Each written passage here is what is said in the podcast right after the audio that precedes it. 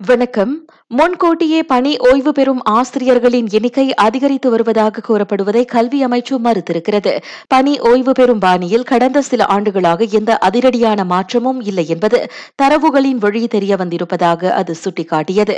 எனினும் சில ஆசிரியர்கள் முன்கூட்டியே பணி ஓய்வு பெற முடிவெடுப்பதற்கான முக்கிய காரணம் ஆராயப்படும் என மூத்த அமைச்சர் டத்து டாக்டர் ரட்சி ஜிடேன் தெரிவித்தார்.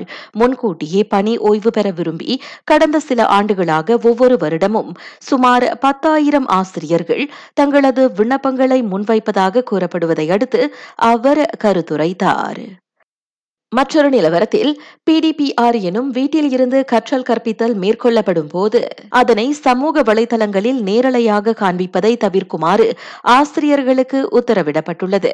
அதன் தொடர்பில் தெளிவான வழிகாட்டிகள் வெளியிடப்படும் என அமைச்சு குறிப்பிட்டது. கற்றல் கற்பித்தலை நேரலையாக சமூக வலைதளங்களில் காண்பிப்பது சில சமயங்களில் மாணவர்களை பாதிக்கலாம் என அது சுட்டிக்காட்டியது.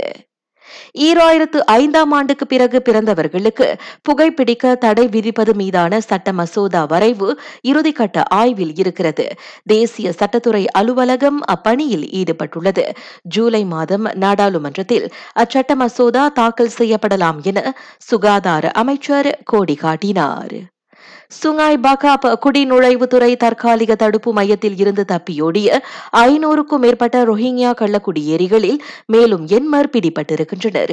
ஏற்கனவே நானூற்று ஐம்பதுக்கும் அதிகமானோர் மீண்டும் சிக்கிவிட்ட நிலையில் எஞ்சியுள்ள அறுபத்தோரு பேரை தேடும் பணிகள் தொடரப்படுவதாக கஜா காவல்துறை தெரிவித்தது.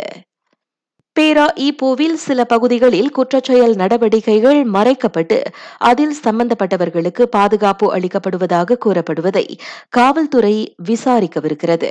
முன்னதாக சமூக வலைதளம் ஒன்றின் வாயிலாக ஈப்போவில் குற்றச்செயல்கள் அதிகம் நிகழும் பகுதிகளின் பெயர்கள் வெளியிடப்பட்டு காவல்துறைக்கு எதிராக அக்குறை கூறல்கள் முன்வைக்கப்பட்டது குறிப்பிடத்தக்கது.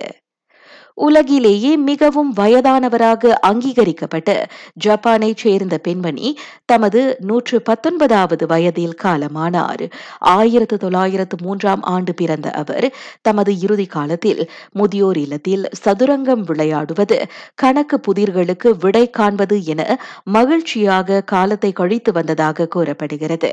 நான் சௌரியம்மாள் ராயப்பன். வணக்கம்.